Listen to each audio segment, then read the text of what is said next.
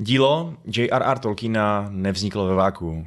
Vyvíjelo se v průběhu profesorova života na základě nejrůznějších vlivů a spousta různých věcí, které se mu staly a věcí, které poznal v průběhu svého studia, svého života, eh, své vědecké práce, tak eh, má výsledný vliv na to, jak vypadá Arda, jak vypadá středozem, jak vypadá to, ten svět, který všichni milujeme a kvůli kterému se díváte nebo posloucháte podcast tam a zase, tam a zase zpátky.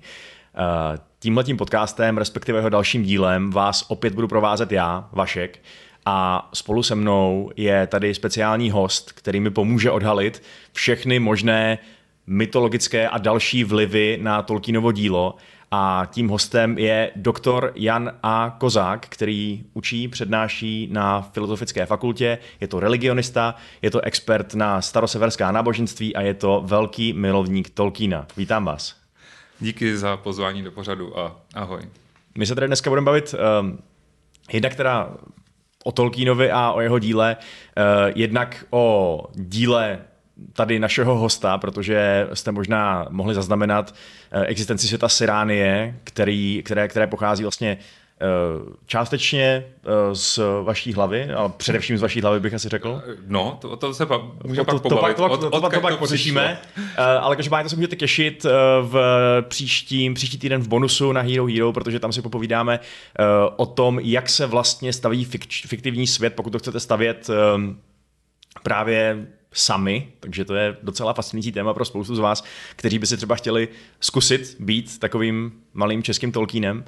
E, nicméně, pojďme se teď stočit k našemu primárnímu tématu pro tuhle epizodu a to je to, je, to jsou teda ty inspirace, hmm. které vedly ke vzniku Pána prstenů, Hobita, Silmarillionu, celé středozemě Ardy. Eh, jakou souvislost má Tolkien a religionistika?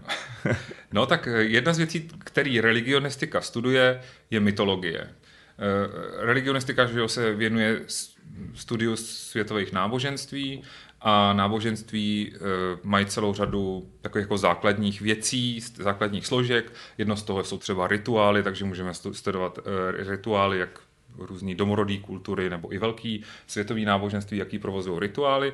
A jiná taková věc eh, je jsou mýty, to znamená nějaký posvátný vyprávění, který buď se týkají nějakého počátku věku, jak to celé vzniklo, vysvětlují svět v jeho současné formě, a nebo jsou to legendy, to jsou prostě příběhy o všelijakých hrdinech, a pamětihodných prostě jedincích, který, který zanechali stopu na, na paměť, jako pamětihodní jedinci, kteří buď zanechali přímo stopu v, v, ve světě kolem nás, anebo uh, kte, jejichž příběhy jsou tak fascinující, že je potřeba je poslat dál napříč staletíma. No, takže religionistika má k tomuhle tomu uh, velice blízko a Tolkien vlastně, přestože sám přicházel hodně ze strany studia jazyka, hmm sekundárně pak s tím související literatury, když on vždycky s tou literaturou to měl takový trochu napjatý, a, tak, e, tak vlastně to, to, če, to, co ho nejvíc fascinovalo, byly vlastně mýty, e, čili oblast studia religionistiky. A, a no, a, e, takže už ty prv, vlastně to, čím začal, že jo, v době, kdy těsně před eh, první světovou válkou už se začaly rodit ty první obrazy eh, z toho jeho eh, prostě toho jeho mytického univerza, tak to začalo jako, jako hrdinskou epikou, lomeno mytologií, to, co se později, čeho se později stal Silmarillion, tak byla mhm. ta první fáze jeho tvorby. A no, on se vlastně vydal tvořit nějakou vlastní mytologii, by se dalo říct, tak. která vycházel z nějakého základu uh, jazykového, přesně jak jste říkal, uh, to je mě vždycky přijde fascinující, jak, uh, jak tam je vlastně ten narrativ, který on sám propagoval, že nejdřív vymyslí to slovo nebo to jméno mm-hmm. a z mhm. toho potom odvíjí ten příběh. To je úplně, to je vlastně pro spoustu lidí, je to asi trošku nepochopitelný a neuchopitelný, ale, hmm. ale jak říkáte, výsledkem je vlastně něco, co připomíná všech spoustu různých uh, legend a mýtů, který známe z našeho vlastního světa, z kultur, které jsou nám blízký. Hmm. Ostatně pravděpodobně uh, se dneska rozvíme, že i z té, která je vám hodně blízko, konkrétně z té severský germánský. Hmm. Určitě, určitě je to tak. Tam v, v tom Tolkienově díle se snovají některý, jak to říct, uh, vlákna. Jedno z těch vláken je pokud jde o tu myto, takhle, jednak je tam nějaký vlákno, řekněme, toho křesťanského dědictví. Mm-hmm. O, o tom vám já mnoho neřeknu. Na to, na to si sem třeba pozvěte um, um, pana profesora Hoška nebo e, někoho, kdo se víc věnuje té křesťanské stránce. Že já to miluju. Tady prostě vzniká postupně takový řetěz doporučení jo. na vzdělance od jo. vás. Tak, tak. Čili, čili e, je to tak, že Tolkien sice pro, prostě prohlásil to svoje dílo jako hluboce křesťanské hluboce křesťanskou věc, ale v té první iteraci eh, to fakt byly hlavně legendy a takového poměrně dost bych řekl pohanského nebo um, jak, to, jak to říct, předkřesťanského jo? Mm-hmm. charakteru. Eh, později on ten vesmír promýšlel víc a víc a pak samozřejmě se, se to vědomnic a vědomnic stává jako reflektovaný a to křesťanství tam nějak víc a víc proniká.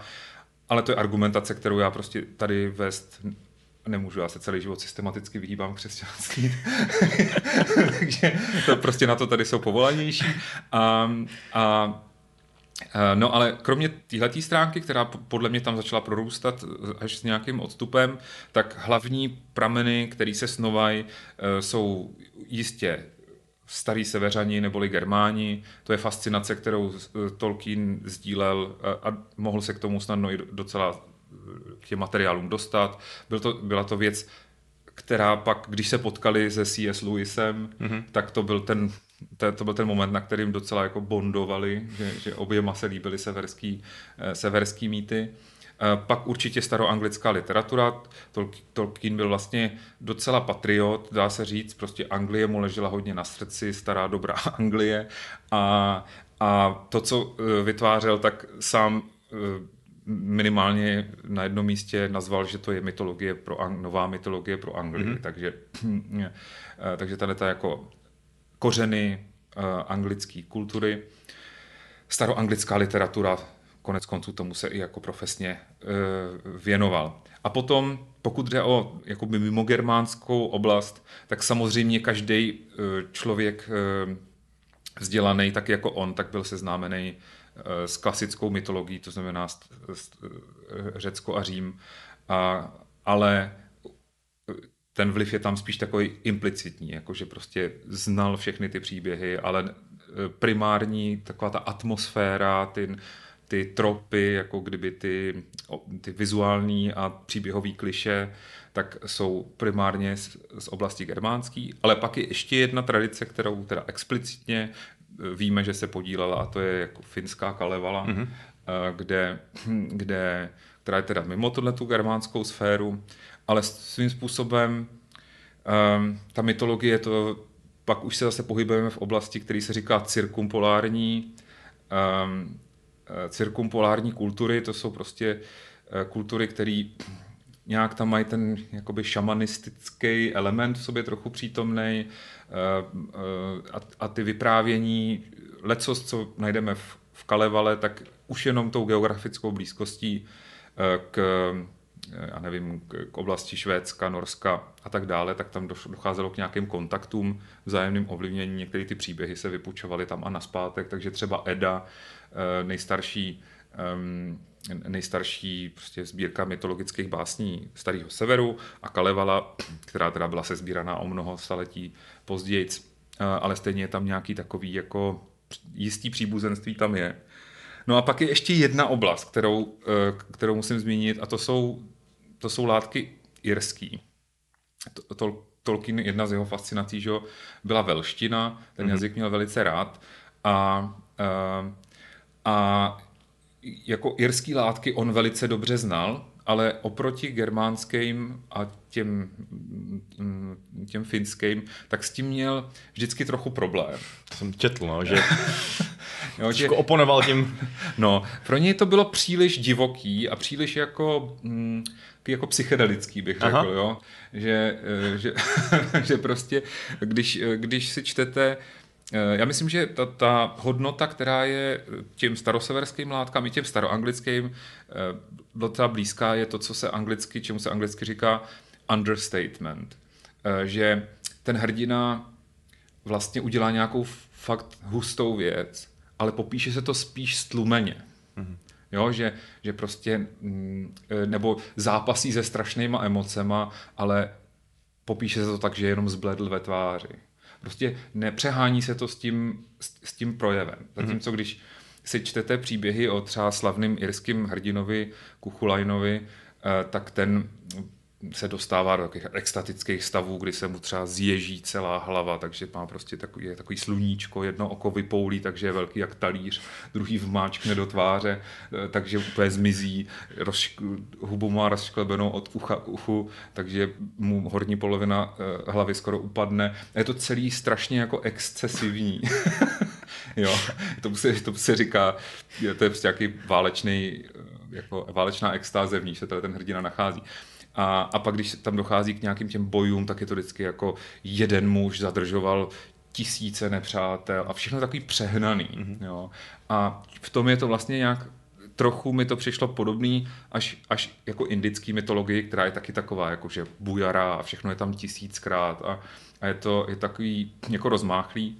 A to kontrastuje právě s takovouhletou minimalistickou atmosférou toho jako No, takže myslím, že Tolkien, přestože obdivoval duch uh, tý, tý, těch irských legend v nějakém směru, například v Irsku máme jeden, jeden takový žánr, který se jmenuje Imrama, znamená to plavby a je to o, o hrdinech, který se vydávají na, na, na výpravy prostě kam si na západ a tam nacházejí tajuplný ostrovy. Mm-hmm. Jo? Tak to je něco, co evidentně... To tam je nějaká ozvěna, no, tam je, no. no. Takže, takže tyhle ty Imrama toho určitě nějak ovlivnilo, ale neměl moc rád tu, eh, tu jako hyperbolickou hyperbolickou eh, divokost těch irských příběhů. Mm-hmm. Takže když se vrátíme teda úplně zpátky k němu domů, k Tolkienovi, ne do kolonií, ale do staré, dobré Anglie, mm-hmm. tak dá se říct, že jednou z těch klíčových inspirací je to veledílo staroanglické literatury Beowulf? Určitě, rozhodně. Beowulf uh, tam nepochybně patří. Eh, zase tady bych vám doporučil uh, profesora Čermáka, jestli... no. Píšu si.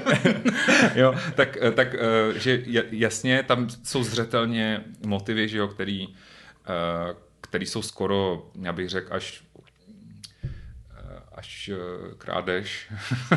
Například eh, v poslední části eposu Beowulf máme scénu, kdy někdo ukradne zlatý pohár z mohyly a tím probudí draka, což jo. je přesně eh, ta situace, kterou známe z Hobita. A Tolkienovi se, Tolkien Beowulf, ten epos Beowulf opakovaně obhajoval proti tehdejším kritikům, který ho viděli jako takový rozpadlý, nezajímavý nebo nějakým způsobem ho, se ho snažili jakoby schodit, když to řeknu zjednodušeně, tak, tak Tolkien vlastně obhajoval jako integritu toho díla, že to je vlastně krásný takový, jaký to je, že to není jenom nějaká troska nebo nějaká fantazie, eh, ale že to je, že to je plnohodnotný dílo. A myslím, že ten, že ten, eh, že ten základní obraz té síně, že tam, tam taková nějaká centrální část toho příběhu je, že o, o těch útocích příšery jménem mm. Grendel na mm. síň, eh, kde jsou ty hrdinové a který se jí brání, tak, tak to je takový, eh, takový moment prostě, um, jak to říct, no, moment um, toho, toho hrdinského settingu, no, že, že venku je ta, to neznámo, ta tma, tam, tam v tom sídlej ty příšery a, tady je ta síň, ten malý kousek eh, řádu a, a nějakého bezpečí a to, když je napadaný zvenku, tak já myslím, že to nás pak, eh, to, to si nechám tady to spojení na později, na tu severskou mytologii, kde, mm-hmm. kde tohle, eh, tady ta kosmologie bude hrát významnou roli. No a pak samozřejmě hrdina bojující s drakem, to je něco, co se nám tam opakuje. Mm. Uh, jednak teda na konci to je Beowulfova smrt, teda spoiler. Pardon, jestli jste to nečetli, tak... tak. A, a tak, je, tak je prostě při souboji s, s, s tím probuzeným drakem, čili ten má vlastně nějakou, já nevím, komu bych ho eh, jednodušeně přirovnal, ale to je jako jeden slavný drak germánských legend a druhý slavný drak germánských legend je, je pak ten, eh, který, zná, který ho známe z, ze ságy o Velsonzích, nebo, neboli z, ně, z teda německého e, písně o Nibelunzích a, a tam, tam je hrdina Drakoby, Drakobyjce a ten to je pak už jako úžejc napojený na prostě Turina a na, na tyhle ty příběhy z, z prvního věku. No. Jasně, no, Turin se nám potom zjeví i v tom finském kontextu, si myslím, mm-hmm. ale uh, když se teda díváme na ty, na ty staré anglické příběhy, ještě než se přesuneme právě k těm severanům, mm-hmm. tak uh, Beowulf teda toho můžeme asi označit za, za tu jako takovou nejočividnější inspiraci mm-hmm. nebo, nebo stěžení mm-hmm. dílo. Je tam ještě něco dalšího, co by v kontextu Anglie se takhle dalo vypíchnout jako, jako jo, jo, jo, jo, určitě, no, tak eh, je toho, je toho rozhodně víc. Jednak je tam nějaká postava, kováře eh, Vélanda, což je, je, je postava, kterou pak najdeme taky v severské mytologii, ten je zmíněný i v jedné anglický, staroanglický básni Deor, myslím. A, takže hm, postava takových eh, těchto těch jako ko, řemeslníků, který dokážou ukovat nějaký neuvěřitelný věc, nějaký neuvěřitelný meč, jako je třeba Anduril, nebo neuvěřitelný prsten, mm-hmm. tak eh, to, to je, je, je zase napojený na tuhle hm, na postavy tohoto typu. A nejslavnější z nich je Véland nebo Völund, um, který právě je jeho, vždycky, když pak v těch eh, i to i v tom Beowulfovi mimochodem je na jednom, v jednom verši minimálně zmíněný uh, uh, Véland, že když má hrdina nějaký úplně skvělou zbroj nebo skvělý, tak se, tak se o tom řekne, že to je Velundovo dílo. Jo, čili je to takový ten jako defaultní uh, mistr uh, toho řemesla. To je skvělý, to je vlastně taky trošku Tolkienovský samo o sobě, že taky, že jo, slyšíme o těch starých mistrech kovářích, kde stačí říct, hele, tohle je prostě zbraň od Telchara a všichni, uh, wow, a stačí to prostě. jo, jo, jo, jo. No, a pak jedno, hezk, jedno moc pěkný, jedno moc pěkný a nemyslím si, že často zmiňovaný zdroj vlastně inspirující Tolkiena je taky zase staroanglická sbírka hádanek, mm-hmm. která je dochovaná v exeterské knize a e, která um, spolu se staroseverskou sbírkou hádanek dochovanou v e, sáze o Hervaře, což je sága, kterou jsem teda přeložil ze staroseverštiny do češtiny mm-hmm. a mhm. lze ji stále ještě sehnat, a, tak to, je, to jsou dvě, dva nějaký zdroje pro celý ten motiv e, hádanek, který najdeme v Hobbitovi. Jo, to prostě eh, hádanky v exeterské knize jsou ještě o něco, eh, jak to říct, eh, zatímco v hádanky v sáze o hervaře, protože to je dialog, tak se na konci vždycky dozvíme, co to znamená. Aha. A v té exeterské knize to je vlastně jenom soupis a nejsou tam odpovědi. Takže do, dnes, do dneška se u některých badatelé přou, co to vlastně... To je skvělé. to je skvělé. Takhle bych chtěl zdravit své bádání, prostě vymýšlet významy starých hádanek, to je úplně z nejlepší práce na světě. A to jsem to vůbec nevěděl, že, že Tolkien takhle přímo inspirovali nějaký jako takhle starbilý hádanky. A ty hádanky jsou třeba podobný ve stylu, jaký, jaký bychom poznali z Hobita? Jo, některý z nich, jo, ty, exe, ty hádanky v exeterské knize jsou takový víc eh, mnoho, eh, mnoho, mnoho slovný, takže víc připomínají třeba tu závěrečnou hádanku eh, všechno žere, všechno se v něm mhm. ztrácí, stromy, květy, zvířata i ptáci, eh, která taková ta, takový ten prostě další špalek poezie, kterou najdeme ke konci té hádankové sou, soutěže. A a naopak ty sáze o hervaře, tak jsou, že obecně staroseverská poezie je ještě o, o kousek minimalističtější než, než ta staroanglická, takže jsou spíš kratší a jsou to hádanky toho typu, jako Eh, bez klíče a víka, eh, skránka pokladní a přece zlatý pokladní, jenom takový dvojverší. No. Předpokládám, že co mám v kapse tam nikde není. To, k tomu se mimochodem můžeme záhy dostat. To není Aha. náhoda a je to Tolkienův velký vtip. Můžeme k tomu přejít? Určitě. Tak eh, je to tak, že ve staroseverské literatuře, ve staroseverské mytologii existuje jedna píseň v Edě, která se jmenuje píseň o Vafthrudnem a v ní se s, prostě Odin zajde za nejmoudřejším ze všech obrů, mm-hmm. Tursů, prostě nadpřirozených bytostí, které nejsou úplně v, v míru s bohy. A e, mají měření e, jako mentálních sil, takže, si, takže vlastně je to soutěž ve vědomostech. A jejich síly jsou vyrovnaný, Vafthrudny ví všechno, evidentně. Odin je vlastně trochu v problémech. A tak si nakonec pomůže tím, že se zeptá na otázku, eh, co řekl Odin do ucha Baldra, než ho na hranici eh, než ho položili na hranici. A je to tak, že Balder je, že Balder je Odinův syn, jediný hmm. syn, který, uh, jediný legální syn, který prostě zemřel tragickou smrtí. Je to velký, velký trauma pro, nejenom pro Odina, ale pro všechny bohy a celý svět. Prostě Balderova smrt je trochu něco jako Ježíšova smrt, jo, není to úplně to samý, ale jako ta, ta eh, tragédie je velká.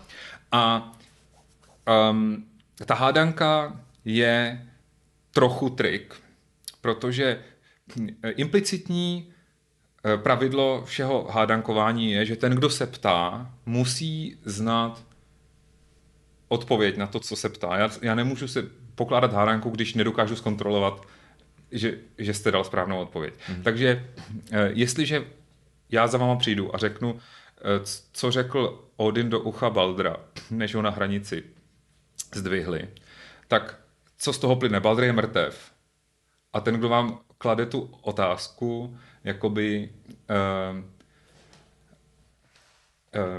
je v tu chvíli je identifikovaný s Odinem. Což u toho Vaftrudyho nemá zas takový efekt, v sáze o Hervaře to má ještě větší efekt, ale Vaftrudy je v tu chvíli v háji, protože jediný, kdo zná odpověď na tu otázku, je ten, který se ho na to ptá. Mm-hmm. Takže je to tak, takzvaný, takzvaná neck riddle, jako odhlavovací uh, hádanka, na kterou, která prostě to je stejný jako, uh, co mám v kapsičkách. Jasně. Jo.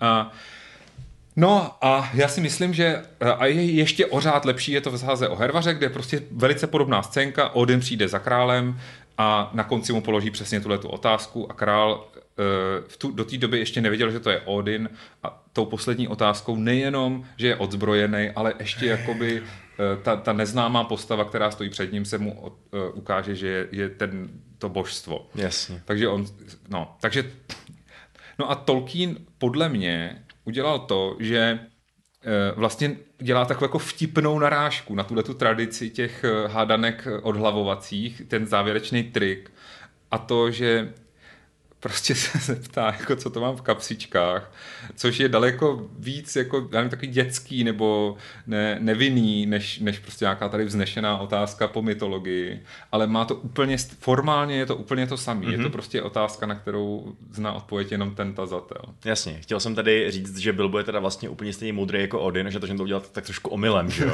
ale... No. no. no. a tam je toho prostě spousta. Jako Hobbit je toho podle mě plnější než Pán prstenů. Mm-hmm. Jo, už jenom když se podíváte na ty jména, tak uh, Owen Gloinfilik ili tak dále, Gandalf, to jsou všechno jména z jednoho místa edický písně uh, Vědmina věždba. A je to prostě ta, ta sekvence těch trpaslíků je víceméně tak, jak je tam napsaná uh, v těch verších. Jo? Čili on vlastně vzal unblock kus té básně a uh, takhle pojmenoval uh, trpaslíky. Co mi strašně líbí. No. Já jsem si právě říkal, že až příště budu hrát nějaký RPGčko nebo pojmenovat trpaslíka v nějaký videohře, tak se prostě podívám do Edy a tam no. si něco vyberu, protože tam je strašně moc fakt dobrých trpasličích jmen. jo, jo, jo, je to tak, je to tak. No a Gandalf je tam jed, jako jedno z men taky šel mezi trpaslíkama, takže um, no. Potom třeba to, když um, uh, když jak to je, zlobři eh, tam chtějí upéct trpaslíky a hobita mm-hmm. a Gandalf je zabaví tím, že mění hlasy a až do té doby, než eh, vyjde slunce a oni skamenějí, tak to je přesně edická píseň eh, o Alvísovi, kdy přijde trpaslík, která tady v tom případě Alvís, to znamená vševěda, mm-hmm. a, a přijde do, do Asgardu a chce Thorovu dceru za ženu a říká, já vím všechno, takže bych měl jako mít právo na to, že jsem takhle moudrýho jste tady neměli ještě. A, no a Thor říká, a fakt víš všechno? A Thor sám, že jo, není proslulej svojí inteligenci. takže, takže on vlastně hr, pracuje s tím, co má k dispozici a e, ptá se na toho trpaslíka na všechno možný, ptá se ho prostě, jak se, je, je, tak mi řekni teda jako ve všech jazycích, jak se řeknou mraky, nebo jak se řekne slunce. A normálně se ho ptá a ptá a ten blbej trpaslík, který si říká vševěda, tak mu jako nedojde, že to je zdržovací strategie a tak dlouho vykládá tu svoji hm, takovou tu vševzdělanost, ale která vlastně není moudrost. Uh, moudrost. uh, že vyjde slunce a on z kamení. Jo, stejný trik. Mm-hmm. Um, tady navíc teda je, je to ještě jakoby ten metatrik, že, že ta báseň chce říct, to, že víte hodně věcí, neznamená, že jste vlastně, že, že jo, ale, ale, ale to skamenění s tím, že zabavíte někoho, tak, tak, je, tak je vlastně dost podobný. No. To je hodně vychytralý trik. Přitom jako spojovat si Gandalfa s Thorem to není úplně asi nej, hmm, nejbližší mm, konotace. Mm, Naopak spíš asi s Odinem, že jo? jo Takový jo. Odin, Odinovský poutník, nebo tak ho označil i Tolkien, myslím dokonce v nějakém dopise, nebo co to bylo. Je to tak. Uh, tady ta píseň je zvláštní v tom, že my jako všichni jsou udivení, proč to dělá Thor. Ale zase je to možná, že je to ilustrace toho, že vy nemusíte být právě takový ten jako univerzitní profesor mm. na to, abyste pochopil, že někdo je právě zatížený jednosměrně jenom na nějakou jako faktický vědomosti a, a tak. Čili uh, máte úplnou pravdu, že typově daleko nejblíž Gandalfovi je Odin. Uh, velký rozdíl je v tom, že Gandalf je kromě několika drobných momentů, kdy, kdy dělá trochu bu, bu, bu tak eh, je jako velmi kladná postava. Mm-hmm. To, ne, to, to se nedá říct o Odinovi. Jo. Já bych řekl, že jestli něco, tak uh, Odin je to, kdybyste dal dohromady Gandalfa, Sarumana a Saurona a zmixoval je do jedné osoby, tak to by byl zhruba Odin. Jasně, jo? jasně. Odin by prostě Pipina přirazil kopím ke stromu, pro mě. no, nebo spíš by Leckoho Lec kdy zradil v okamžiku, kdy je to potřeba pro jako jeho vlastní záměry. Jasně, takže... no. jako Gandalf taky umí být lehce manipulativní, hmm. to je pravda, ale, ale jo, no, úplně. Obecně mi přijde, že uh, velký rozdíl mezi tady těma severskými mítama a pánem prstenů, nebo teda Tolkienovým světem, je ten, že minimálně v té v tom třetím věku máme velmi dobře nastavený, velmi jasně nastavený uh, boj dobra a zla, mm-hmm. morálně kladný charaktery a morálně záporný mm-hmm. postavy, což na, u těch severanů mi přijde, že tak úplně není z mého laického pohledu. No, to je, po to se můžu jenom podepsat, je to tak, že eh, to je možná ta, křes, ta křesťanskost Tolkienova. Jo. jo. že tady ta jasné rozlišení toho světla a temnoty, dobra a zla, tak je něco, co přichází s, s takzvanýma etickýma náboženstvíma. To, je to prostě křesťanství, křesťanství, judaismus, islám a i to staroperský náboženství, tak tam to bylo nejzřetelnější, jo, to je prostě takový silný dualismus na jedné straně, Ahura Mazda, Bůh světla, moudrosti a tak dále a proti tomu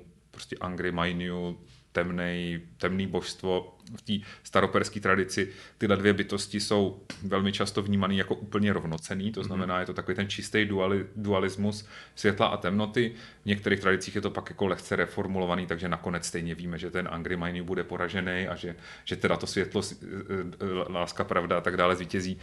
Ale mm, tady to, tady to vyhrocený etický, eh, vyhrocený etický protiklad dobra a zla pro staroseverskou mytologii vůbec není uh, relevantní. Čili všichni bohové jsou ambivalentní a i všichni nepřátelé bohů jsou ambivalentní. To znamená, že když je někdo obr nebo turs, jak já to radši říkám, abyste si nepředstavovali, že to je někdo jako fyzicky velký, oni to často jako kdyby jsme si to představili v příběhově, tak jsou to postavy, které jsou srovnatelné s velikostí těch bohů, nebo tak to jako nehraje roli, ten, ta velikost. To až v pozdějším folkloru začíná vznikat to kliše toho, že obr je velký a hloupej a tak. Mm-hmm.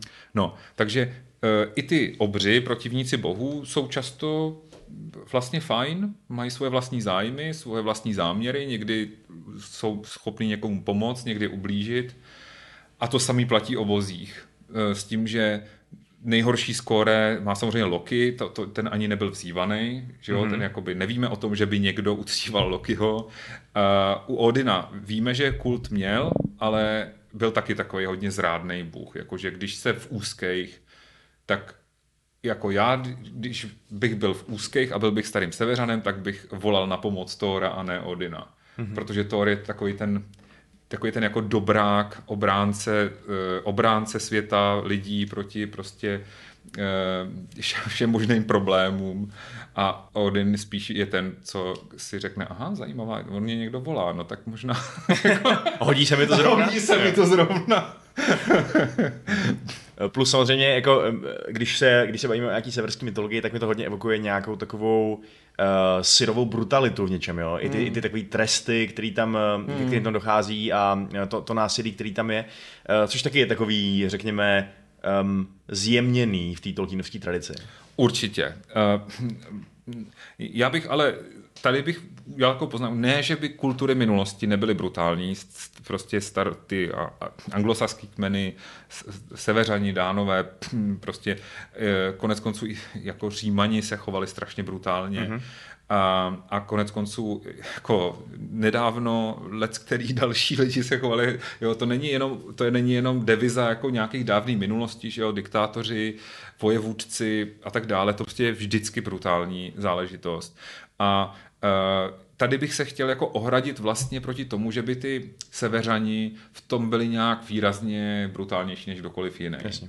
Eh, eh, tam, tam byl ten velký šok, kdy najednou prostě zautočili na Anglii, na, na anglický, irský kláštery, na francouzský pobřeží, na města a teď ty mnížci úplně podělaný z toho, co se děje, tak psali ty hrozivý zprávy a to je to, jak Evropa do dneška vnímá vlastně severany ale hm, to je jenom otázka toho, kdo psal ty záznamy a že když jste pod útokem, tak prostě hold je vnímáte jako naprostý barbary hrozivý a tak dále. Jo. Přitom oni sami sebe um, tam na severu uh, vnímali asi jako kultivovaný uh, chlapíky, co prostě jenom obchodují, občas prodávají nebo kupují zdarma.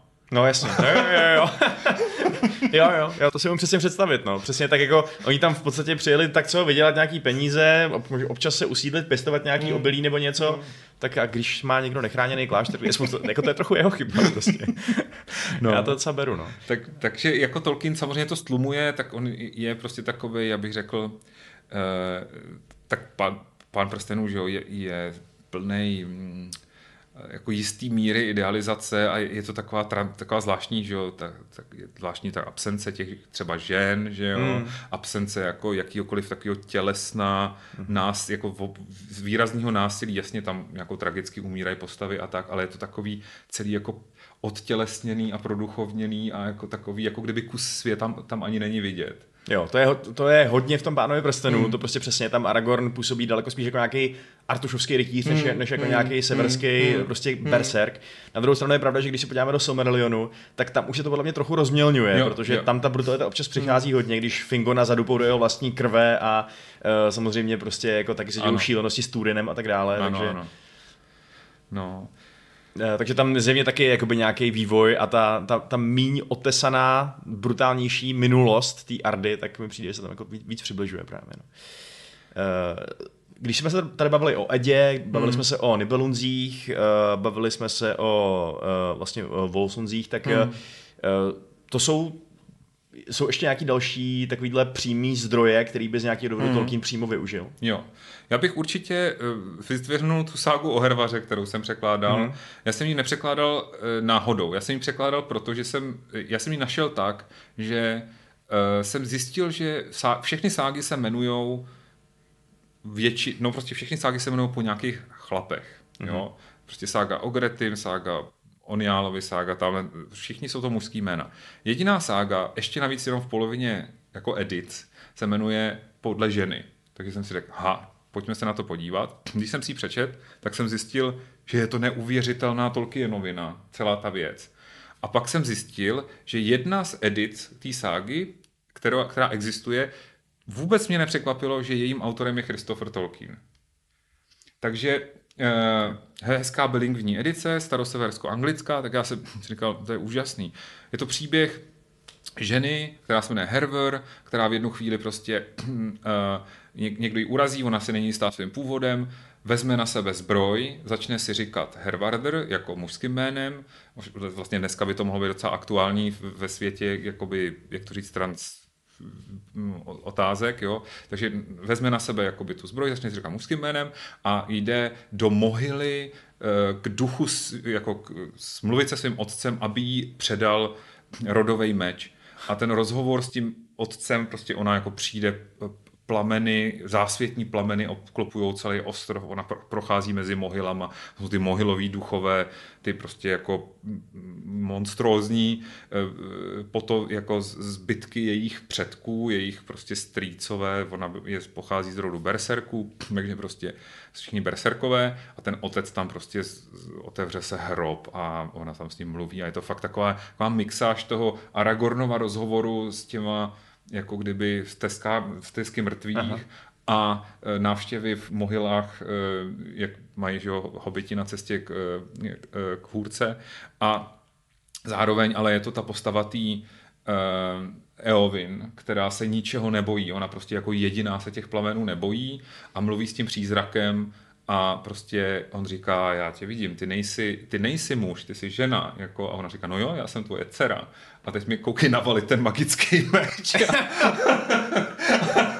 A on říká, ne, ne, ten je prokletej, to je prostě zhouba bude z toho. A on říká, fajn, dej mi to, já chci meč. A, a tak, ale je to jako fakt taková jako epická, až bych řekl romantická báseň. Ta samá sága pak obsahuje sbírku hádanek a její dcera, nebo nějaká pravnučka této Hervor, která se taky jmenuje Hervor, tak fakt bojuje na pláních, jako závěrečná apokalyptická bitva Gotů a Hunů a tady to jako Hervor 2, tam, e, tam jako vlastně ve scéně, která fakt hodně připomíná Pelenorský pole, tak, e, tak takže ta, ta sága je celá nabitá takovou Tolkienovskou atmosférou, takže pro mě to byla velká jako velký zdroj, velká čest v těch hádankách, no prostě byla to fakt neuvěřitelná spousta lidí o tom neví vůbec. Že, to, je to... to je úplně fascinující. Já to vůbec, vůbec neznám, ale zní to teda úplně neuvěřitelně. Hmm. Jako ještě, když, ještě když říkáte, že to jako Christopher s tím jo, taky jo, pracoval, to tak, tak to, je, to se fakt musím přečíst. Nenáhodně, no. to, je, to je skvělý. Koukám, že uh, to tady nemáme. Nemáme. Jo, to, jo, jasně, to, jasně, to, jasně, jako tak... já bych toho mohl přitáhnout hodně a obsah mýho batlu je limitovaný. Rozumím, ale, ale lidi to určitě budou schopný najít. Tak, já jsem k tomu i napsal v druhém svazku komentář, takže ta sága samotná je bilingvní. Já jsem se inspiroval Christopherem mm-hmm. a prostě v češtině to existuje. Máte staroseverštinu proti tomu, naproti stránce je čeština, takže všechno to můžete jako i zároveň vidět, jak vypadá ten originál, můžete si to číst. Kdo je trochu jazykově šťouravej a zvídavej, tak vlastně s pomocí té češtiny se můžete trochu zorientovat v tom originále, protože ta staroseverština je furt je to germánský jazyk a je velice, jako není zas tak daleko od angličtiny nebo němčiny, jo. takže tam ty slovíčka jako prostě jo, je, to, je to zajímavý pro luštitele a milovníky jazyků a pak v druhém svazku pět studií, já bych řekl čtivě napsaných o prokletým meči, o pan, ba, panách bojovnicích, o hádankách, o prostě eh, apokalyptické bitvě jako motivu v, v té sáze a příbuzných apokalyptických bitvách, v příbuzných literaturách.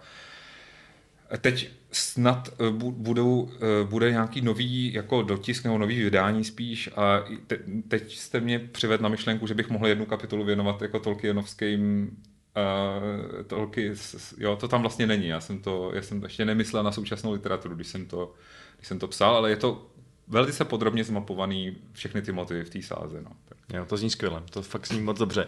Eh, zaujalo mě ještě to, jak jste říkal, že eh, vlastně tam je teda nějaká návaznost na nějakou bitvu mezi, mezi Hunama a, Gotama. Hmm. Já jsem zrovna nedávno četl nějaký názor na internetu, že, a vůbec jak je podložený teda, jak jsem to blíž neskoumal, byl to takový jenom, jenom výkřik, že právě se Tolkien u bitvy na pelenorských polích eh, hodně inspiroval bitvou na katalonských polích, což je mhm. vlastně bitva že jo, mezi, mezi Hunama a Gotama a, a Římanama. Ano, ano, ano. Takže jo. to má taky jako jo, nějakou... To jo, jo, je to tak, je tam, je tam to spojení a uh, je tam jako velký...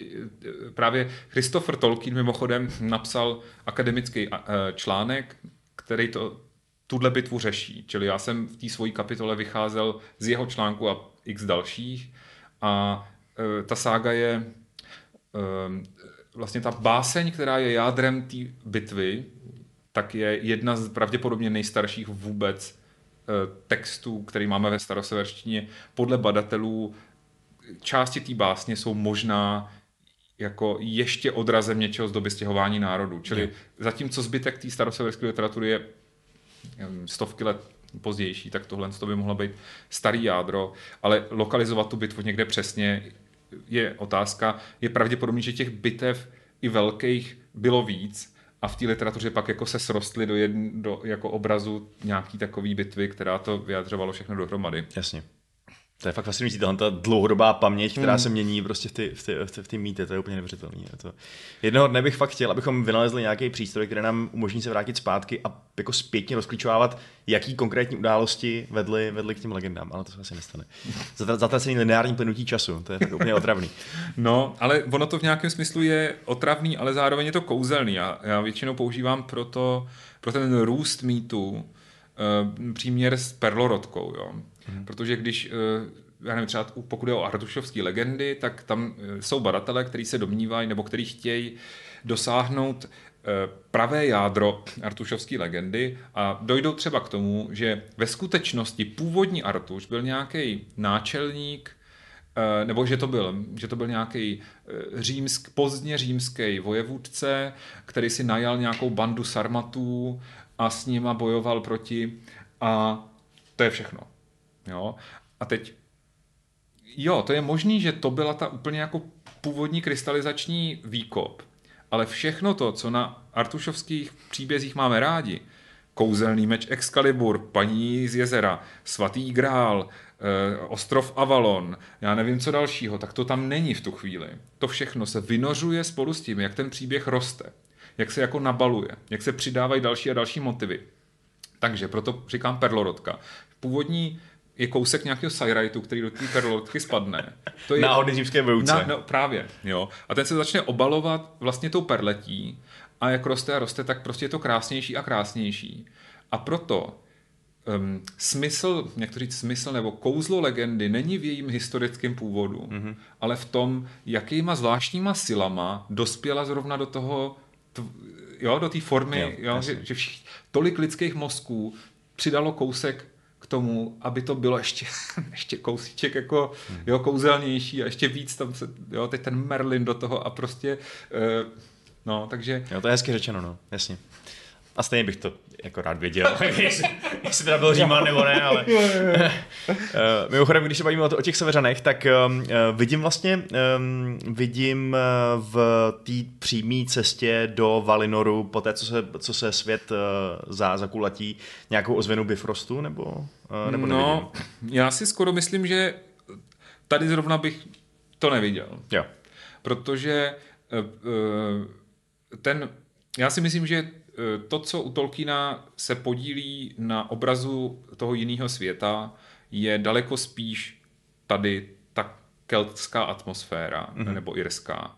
Eh, představa Tyrna Nog, prostě země eh, neumírajících nebo věčného mládí, taková jako úplně skrytá, těsně za hranicí každodenní reality, občas se do ní člověk náhodou dostane, když je mlha nebo něco. Jasně. To je takový ten, jako ta, ta elfí atmoška plus ta představa těch ostrovů za, za mořem, kam ty uh, irský um, prostě dobrodruzi se občas dostali.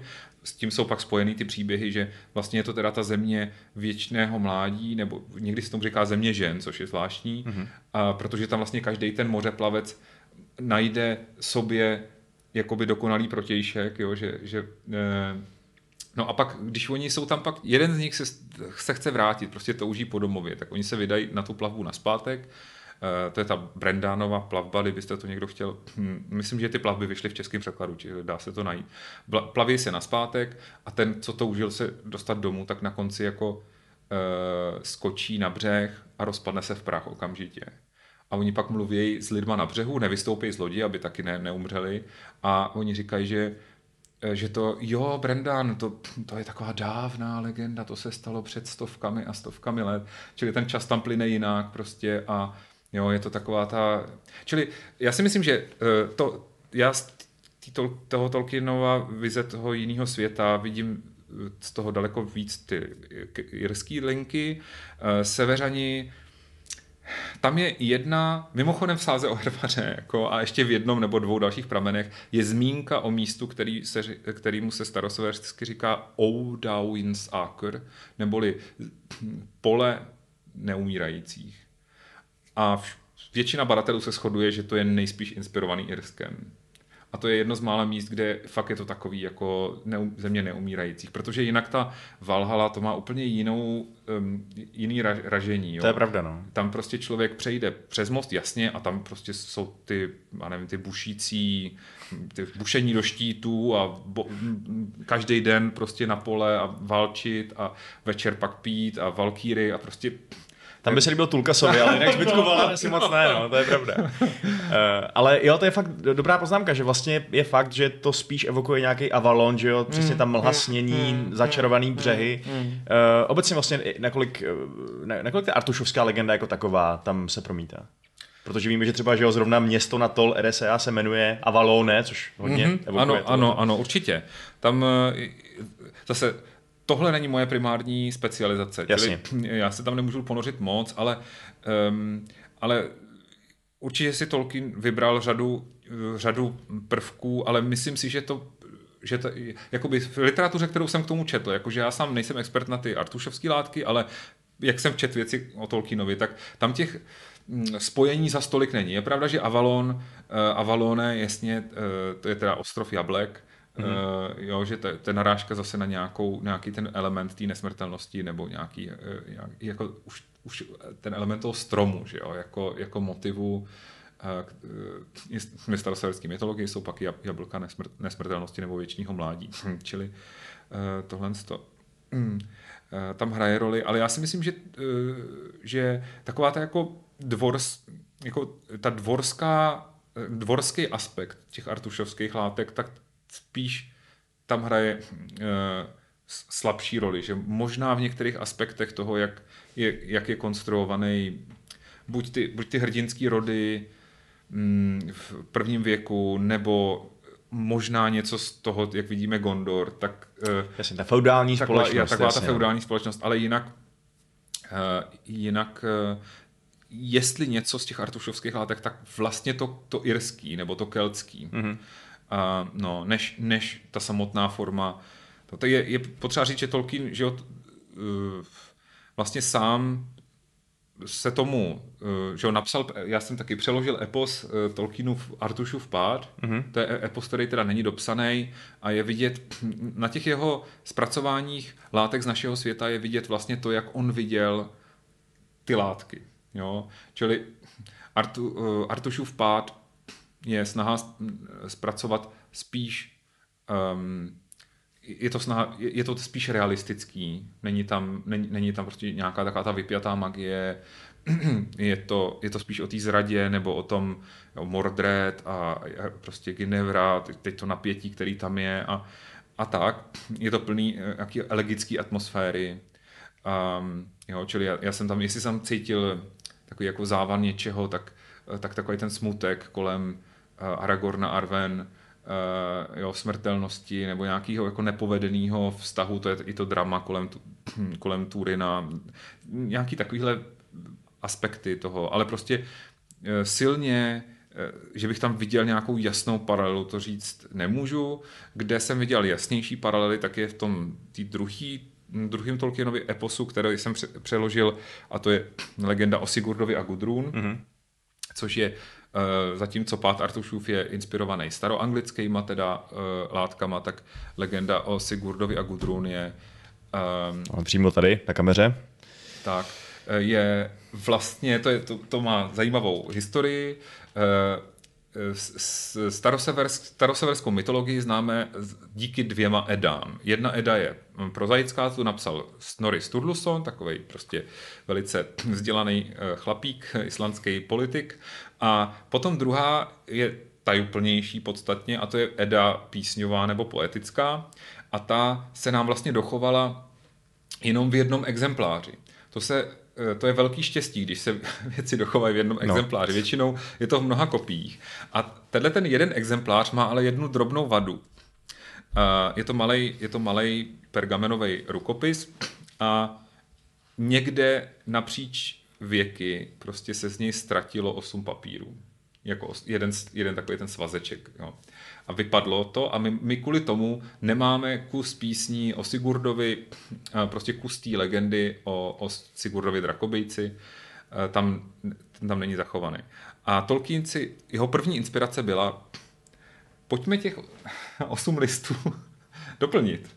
Jako kdyby nahradit tu chybějící část. Mm-hmm. No ale aby to mohl nahradit, osm papírů, teda uh, rukopisů popisujících příběhy o Sigurdovi Drakobici, tak nějak nakonec se dostal k tomu, že to celý že, že to jako celý udělal, jo, celý ten příběh, včetně nějakého mytologického úvodu, jak Odin hmm. kráčí po, eh, no, takže je to, je to vlastně jako jeho pohledem zpracovaný Eh, zpracovaná, eh, zpracovaná ta látka a my z toho vidíme právě ty rozdíly, ten shift, který Tolkien přináší. Můžu zacitovat? Jasně.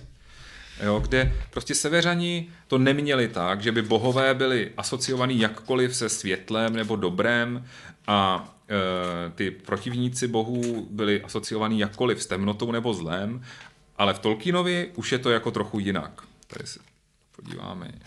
Um, jo, čili jak to je...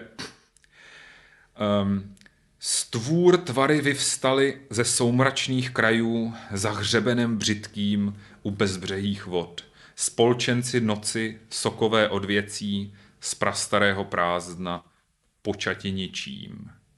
Válka v svět vnikla a valy bohů oblehly obři. Tak odešla radost. Horstva se hnula, halasný oceán, kypí a burácí, kolísá slunce. Tady to má být něco ze severské mytologie, ale popravdě nám to, teda aspoň mně to přijde trochu víc jako scéna z takový ty úplně první války při, při tvoření světa, kdy Melkor to tam chtěl celý uchvátit a bohové eh, mu vzdorovali a tam se zničili ty ty první, jako, že jo, ty Eluin a Ormal, ty hmm. lampy. A, takže ty, vlastně e, protivníci bohů jsou tady najednou stvů jako dread shapes, jo, jsou from dim spaces, jsou friends of darkness. To vůbec tenhle ten typ obrazivosti není t- tak nějak jako zřetelný z té starosevy, takže tam to, e, tu metaforiku světla a temnoty tam dostává daleko víc. No a pak, když to čtete, že jo, tak ten ta příběh tam jsou úžasné momenty, kdy najednou to tak eh, se spojí, kdy eh, že ten příběh je o tom, že eh, bohové takhle jdou na procházce a mají, mají hlad, řeknou si, že blíží se večer, tak někde zajdem jako bude na návštěvu, po, systém pohostinství, že jo, funguje v té mm-hmm. době, takže prostě když tak jdete, tak se o vás někdo postará. Um, no a vidějí tam někde vidru, uh, Loki vezme šutr, hodí vidře na hlavu šutr, vidra je mrtvá, a taky vezmou sebou, aspoň nám, až tam někde zakotvíme, tak nám někdo z ní připraví večeři. A zakotví u nějakého chlapíka a chlapík řekne, uh, vy jste mi zabili syna. Ten, jakoby ten chlapík, ke kterému přijdou, je jistý Hreidmar, což je nějaká úplně jako kosmická bytost a něho má tři syny, první se jmenuje uh, Otr, to je tady ta vidra, druhý se jmenuje Fafnir, z něj pak bude ten drak, který leží na tom pokladě. A třetí se jmenuje Regin a to je, bož, to je takový jako legendární kovář, který bude učit Sigurda všem těm jeho jako znalostem a, a bude jeho jakoby mentor.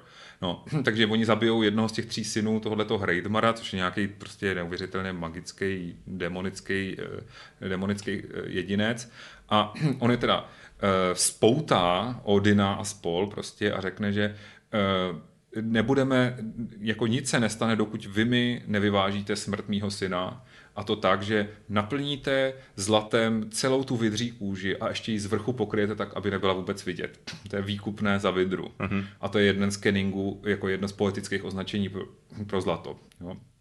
Takže Loki se vydá, uh, Loki se vydá a prostě najde trpaslí, dverga, trpaslíka a uh, chytí ho pod krkem a řekne, Uh, ty trpaslíci vždycky mají zlato. To je základ. Jo. Když prostě potřebujete prachy, tak jdete, jdete prostě chytit pod krkem nějakého trpaslíka. A řekne, naval, naval zlato, ten se jmenuje Andvary, ten trpaslík, a, je, a má takový prostě jako glumózní, jo, on, on žije u vody, je to takový jako, že bere na sebe prostě jako, jako prostě podvodní formu a uh, Loki ho chytne a on řekne, OK, OK, dám zlato, dám, takže mu dá Loki mu zlato, ale nechá si jediný prsten z toho celého pokladu. Mm-hmm. A Loki říká, uh, dej mi všechno, i ten poslední prsten. A on řekne, ne, ne, ne, dovol mi nechat si ten prsten. Je to proto, že eh, v severské mytologii byla představa, že magický prsteny dokážou jakoby rozhojňovat poklady. Jo, že třeba Odinův prsten Draupnir měl tu vlastnost, že každou devátou noc z něj skanulo devět dalších prstenů. Takže oni se jako množejí takhle. Možná, že dnešní biznismeni, dnešní biznismeni vědí, že money make money, že jo. Takže... prsteny make prsteny, jasně. Prsteny make prsteny. A, no, čili on si jako chtěl nechat ten poslední eh, prsten, aby vlastně mohl obnovit ten svůj poklad jednoho dne. Jo, to je ten výklad. Jasně. A, no takže ten Loki mu sebrali ten poslední prsten a v tu chvíli Andvary vyřkl tu hroznou kledbu, že prostě tenhle poklad, tenhle prsten zvlášť bude jako všem přinášet prokletí a od té doby je to prokletý poklad. Odin prostě jako dodged a bullet ve chvíli, kdy nedokázal si nechat ten prsten, on si ho taky, on se mu líbil, on si ho chtěl jako nechat, mm-hmm. ale ten Hreidmar řekl, ne, ne, ne, pok- ne, tady je jeden chlup na, na té vidře, vidím, že ještě není pokrytý, mm-hmm. potřeba všechno zlato tam dát, takže mm-hmm. v tu chvíli naštěstí ten, to prokletí přešlo na Hreidmara a pak už to jelo, prostě Hreidmar byl zavražděn jeho vlastním synem, Fafnir se stal pak tím drakem a prostě to, to prokletí toho prstene a toho zlata se pak napříč tou legendou neslo dál a dál a přivádělo k smrti další a další, včetně samotného hrdiny eh, Sigurda, mm-hmm. který taky vlastně jako ve stínu toho pokladu zemřel. Mm-hmm. Magický prokletý prsteny jsou obecně, to je, nebo minimálně teda magický, jsou takovej trošku staple toho, těch, těch severanů, ne? Jakože není to úplně nej, nej, nejvzácnější předmět, takový magický prsten. Uh, no, já to vlastně přemýšlím, jestli um, to je dobrá otázka, eh, nakolik já si vzpomenu magických prstenů. Já si v podstatě takhle z hlavy opravdu vzpomenu, třeba mi to napadne, až budu odcházet, jo, ale z hlavy si vzpomenu na, na tenhle ten, eh, ten Odinův.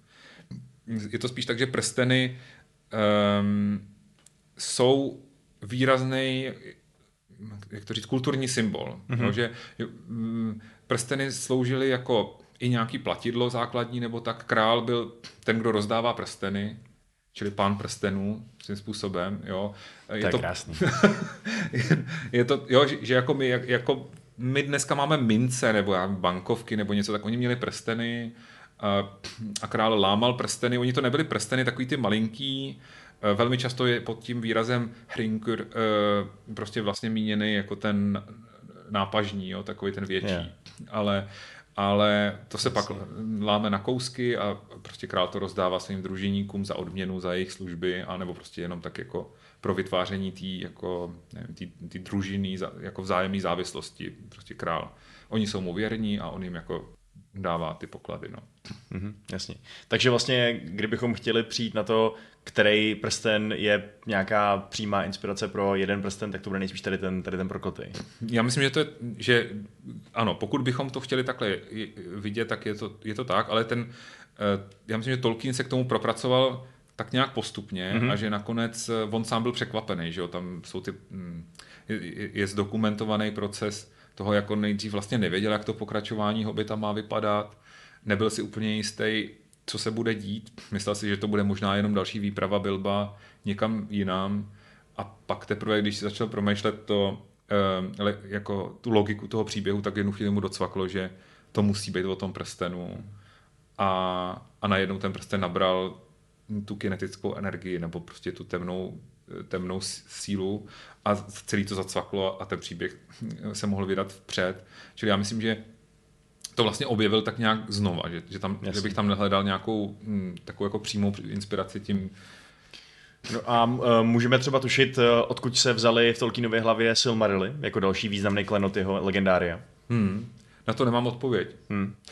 Zajímavý to. Mě zajímalo, jestli, jestli někdo takhle se jo. prospekuloval třeba k nějakým eh, jo, starým jo, legendám. O... Je to, je to možný. To, to, to, na tohle otázku jsem ještě se vlastně neza, nezamýšlel a jenom, jenom vím, že mm, jako velký klenoty um, já tam mám jenom jednu věc, uh, která mě k tomu napadla a to je ten uh, Arkenstone, že jo, jak to je Arcikam. Arcikam. Je to, tak uh, to je zase ve staroseverštině je Jarknastein, je prostě jako výraz uh, pro nějaký takovýhle jako vznešený uh, úžasný kámen. Já to znám z básně uh, píseň, písně o Velundovi, kde teda Velund, ten kovář, o kterém jsme už mluvili, tak je zlým králem, nebo spíš majetku chtivým králem, jako sebraný, odtažený, jsou mu přeťatý šlachy, takže nemůže se o tam tady dostat v jako po nohách, je nucený pro něj vyrábět zlato a poklady a tak. A on nakonec teda takovým trikem zavraždí jeho dva syny a z jeho očí, z jejich očí vyrobí Jark na stejna, teda jako tyhle ty, eh, jako úžasný kameny. A, takže z jejich očí. Ten, z jejich okay. očí. No, že on jako jejich těla, nebo jejich hlavy vlastně předělá něco ze zubů, udělá náhrdelníky, z lebek udělá číše a z očí udělá tyhle ty arcikamy. A to pak pošle papínkovi jako pozornost. Na Češ si vyrobí křídla a odletí. As you do, prostě. Uh, máme ještě něco z Islandu, Norska, Švédska, nebo zamíříme přes hranice uh, do Finska ještě k té Kalevele? Jo, no, já vlastně, eh, já zase, na, myslím, že pokud je o Kalevalu, tak bych vám sem zase nahnal někoho jo? dalšího. Okay. No. Klidně, uh, klidně můžeme zůstat na severu, jestli, nebo teda no, na tom no, západním severu, jestli je to pro vás komfortnější. severu, určitě.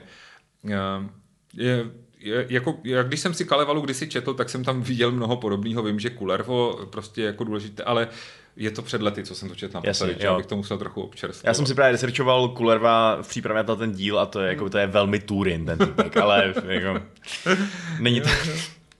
Nemá úplně šťastný osud, kdybyste nevěděli, ale k legendě o Turinovi se tady v podcastu určitě, určitě ještě dostaneme, to se nebojte. Um, no, eh, co je tam ještě tak... Mm, tak jako samozřejmě, dostali jsme se k sáze o Velsunzích, mm-hmm. tam je je to tak, že staroseverská literatura má um, jako několik různých žánrů. Jeden, jeden z těch žánrů, který nás hodně zajímá jako zdroj, tak jsou takzvané ságy o dávnověku. Uh, ono se jim říká o dávnověku, protože je pojmenovávali vlastně Islandiani, nebo je to z islandské perspektivy, a jsou to ságy, které se odehrály předtím, než byl kolonizovaný Island čili v době dávnověku, jakoby mm. před začátkem historie, dá se říct. A nej, tyhle, nejslavnější z nich je sága o Velsunzích, to je tohleto, jak jsem tady vlastně už tak trochu referoval, a to, co Tolkien uh, přebásnil do podoby legendy o Sigurdovi a Gudrun. Mm-hmm. A uh, pak je tam sága o uh, Her, Hervaře, to je to, co já jsem překládal a to, co kdysi dávno taky do angličtiny přeložil Christopher Tolkien. A uh, obecně si myslím, že má velký smysl zahrabat i prostě pro zájemci mezi hm, posluchači, tak prostě zahrabat v tímhle žánru sák. Uh, uh, přemýšlím, co, co ještě uh, je tam. Jo, No, pak je prostě třeba sága o Gautrekovi, kde je důležitý hrdina, který se jmenuje Starkadr, nebo Starkad. A, a to je, hm, tam je, tam je jako motiv toho mentora, kdy on má vlastně jako Odina incognito, jako někoho, kdo ho provází, takže, takže je v roli takového, jakoby, že Gandalfa, který má toho svého hrdinu, který ho tak trochu kultivuje. Je tam výtečná scéna, kdy ten Starkadr je přivedený do kruhu bohů, kdy vlastně na paloučku v lese je 12 měsíčků v podstatě, který mu um, jako předestírá jeho budoucnost. To je, to je téma, který vlastně my známe z folkloru, že se objeví někomu sudičky a říkají mu stane se tohle, stane se tamhle to. Eh, tady je to tak, že eh, Thor ho nesnáší toho Starkada, protože má eh, obří předky, takže mu vždycky navrhne nějaký hrozný osud a Odin to vždycky, nebo Odin mu navrhne něco pěkného a Starka to vždycky zvrátí, takže je to ve stylu, že třeba Odin říká, bude mít tři, bude žít tři věky, tři, tři trojnásobek délky života a uh, Thor na to řekne, ale v každém z těch životů spáchá strašný skutek. A Odin říká, bude, bude ho mít, bude, bude to, bude to proslulej rek a to říká, ale lid ho bude nenávidět. A takhle prostě se jako licitujou navzájem.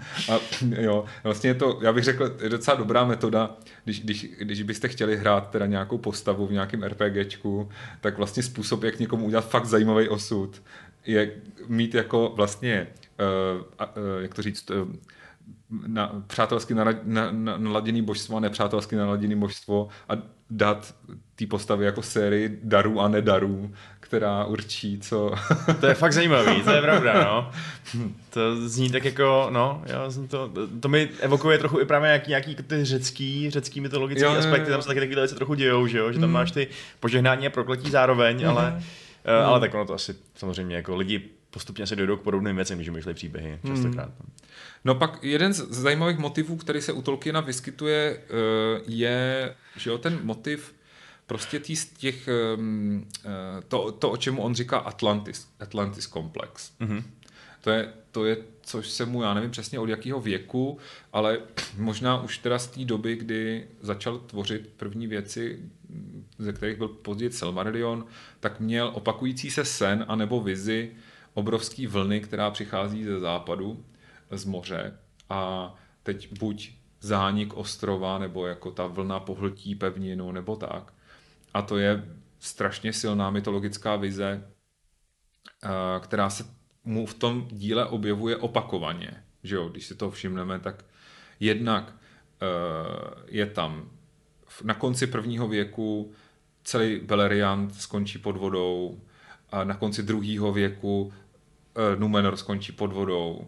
Jo, čili tyhle ty jako zásahy, kdy najednou se nějaký kus země uh, ponoří a zmizí z okruhu světa, um, tak, tak tam je. Myslím, že uh, vlastně by mě zajímalo samotného, nebo by mě možná bavilo zkoumat souvislosti, jako, ale já nevím, jakým způsobem to zkoumat. Jo kde se tady ta představivost bere, ten mýtus o Atlantidě, chápat to jako nějakou, je to nějaká psychologická, jako je to něco v lidech, je to nějaký jako archetyp, který Tol- Tolkiena oslovoval, takže on si nemohl pomoct a musel to, jo, nebo je to, nebo je to nějaká varianta eh, touhy po nějakým ztraceným, nebo jako představy ztraceného ráje, jako kdyby kdysi tady bylo cosi, cosi kouzelného a to něco zaniklo, zmizelo, už to tady není, už jsou potom jenom stopy a teď z těch stop my vlastně rekonstruujeme ten, tu, tu dávnou kouzelnou, jo. Podle mě jedna z věcí, který Tol- Tolkien hodně řešil, tak bylo nějaký jako odkouzlení skutečnosti. To. To je proces, který i se tomu tak říká v bádání, jo, že e, vlastně sekularizace, totiž proces toho, kdy společnost někdy, já nevím, od francouzské revoluce nebo od, od svícenství dál, tak víc a víc se distancuje od eh, církve, náboženství a tak dále. A tím zároveň už protestantismus udělal to, že odříznul všechny ty katolický světce a vlastně takovou tu jako lidovou, eh, jak to říct, lidový folklor s těma všema slavnostma a tím jako špatně skrývaným pohanstvím jako každodenních dní, tak to všechno vlastně je jako takový purit, nejdřív takový jako puritánský zásah do toho, že pojďme s tím vším pryč, zůstaňme jenom víra v Boha a pak už ten, jako by ten ateisticko-osvícenský, jo, ten, ten nakonec Boha ještě zmenšil jenom na nějakého stvořitele, ale už dneska do toho nezasahuje, to je deismus a pak už prostě rovnou zrušit. Takže oni takhle postupně jako vystěhovali kouzelno ze světa.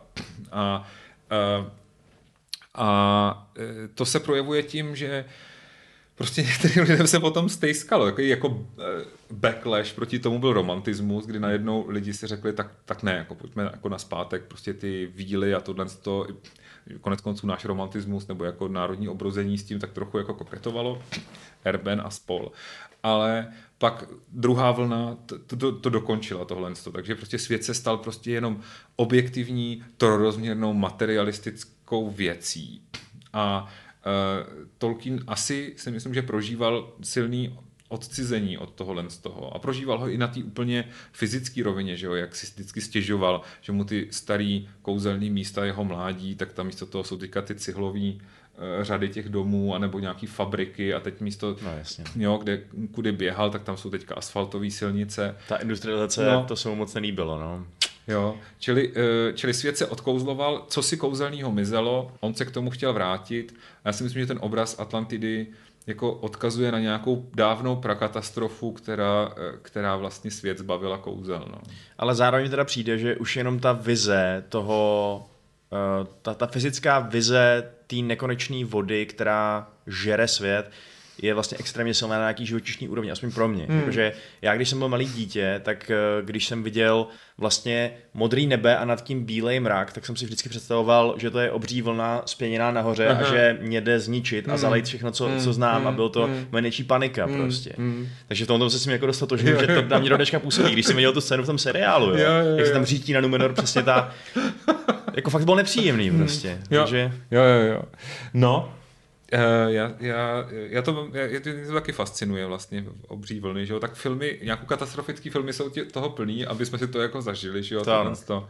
Já, já i kompulzivně fakt sleduju na nějakým, já nevím, na čem to mám na Facebooku nebo kde, já, já jsem to tak úplně natrénoval, já prostě zbožňuju obří vlny a surfaž, surfaře na, na těch obřích vlnách. Jo. Mě to prostě úplně fascinuje, jak se to postupně překlápí a jak to najednou začne být ta hora, která se hroutí na toho člověka. tak, tak tohle ten, no. Jako já jsem teda rád, že ty surfaři neinspirovali Tolkiena, protože kdyby Arfarazon vysurfoval na štítu ze skázy Valin, jako tam té armády, tak to bylo trošku divný, ale... No. Uh, okay. Koukám, že, uh, že, že, se nám, že máme za sebou hodinu 10 minut natáčení, mm. tak já bych klidně, Jasně. já bych klidně tady uh, naše povídání zastavil, protože myslím, že jsme tak nějak zhruba probrali tyhle jo. ty severský Tolkienové mhm. inspirace. Mm-hmm. Uh, takže a myslím, že to bylo velmi, velmi výživný. Díky za to citování, to bylo fakt pekný. To, to jsem fakt potěšený, že to tady zaznělo. A my se teda teď, uh, což teda vy to uvidíte až za týden, ale my se teď pustíme do natáčení uh, dalšího vlastně dílu tady té naší diskuze, která se tentokrát odchýlí od Tolkiena, ne úplně, protože si řekneme taky něco o tom, jak, mm. jak, jak třeba tady došlo k té opačné inspiraci vlastně, um, ale vrhneme se do světa, který uh, tady, uh, tady pan doktor Kozák sám vytvořil, nebo ne sám, pardon, ne, uvidíme, nechci, nechci předbíhat, ano, ale, ale každopádně budeme se bavit o, to, o světě Siránie a budeme si povídat i obecně o tom, jak se takový fiktivní svět tvoří a co to vlastně, jak, jak to probíhá hmm. celý. Protože mě to, mě to téma hodně zajímá a rád bych se dozvěděl něco od člověka, který to už jednou udělal.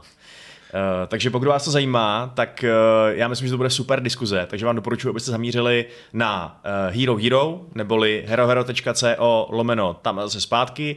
Za 4 eura měsíčně máte přístup ke všem našim budoucím epizodám, k tomu, co se povídáme s Lukášem, k tomu, co probíráme s našima hostama, takže jako já vím, že nejsem úplně neutrální pozorovatel, ale vyplatí se to, věřte mi. Eh, a pokud, pokud nemáte zájem, tak samozřejmě taky v pohodě. Jsme rádi, že se na nás díváte eh, a posloucháte nás i na těch free platformách, takže, takže díky za to. Já moc děkuji i vám, že jste dneska přišel eh, a povídal nám o Tolkienových inspiracích. Těšilo mě, bavilo mě. Díky za, za, za, za dnešek. A my se uvidíme teda buď za týden, anebo za dva týdny zase s Lukášem. Mějte se hezky. Čau. Ahoj.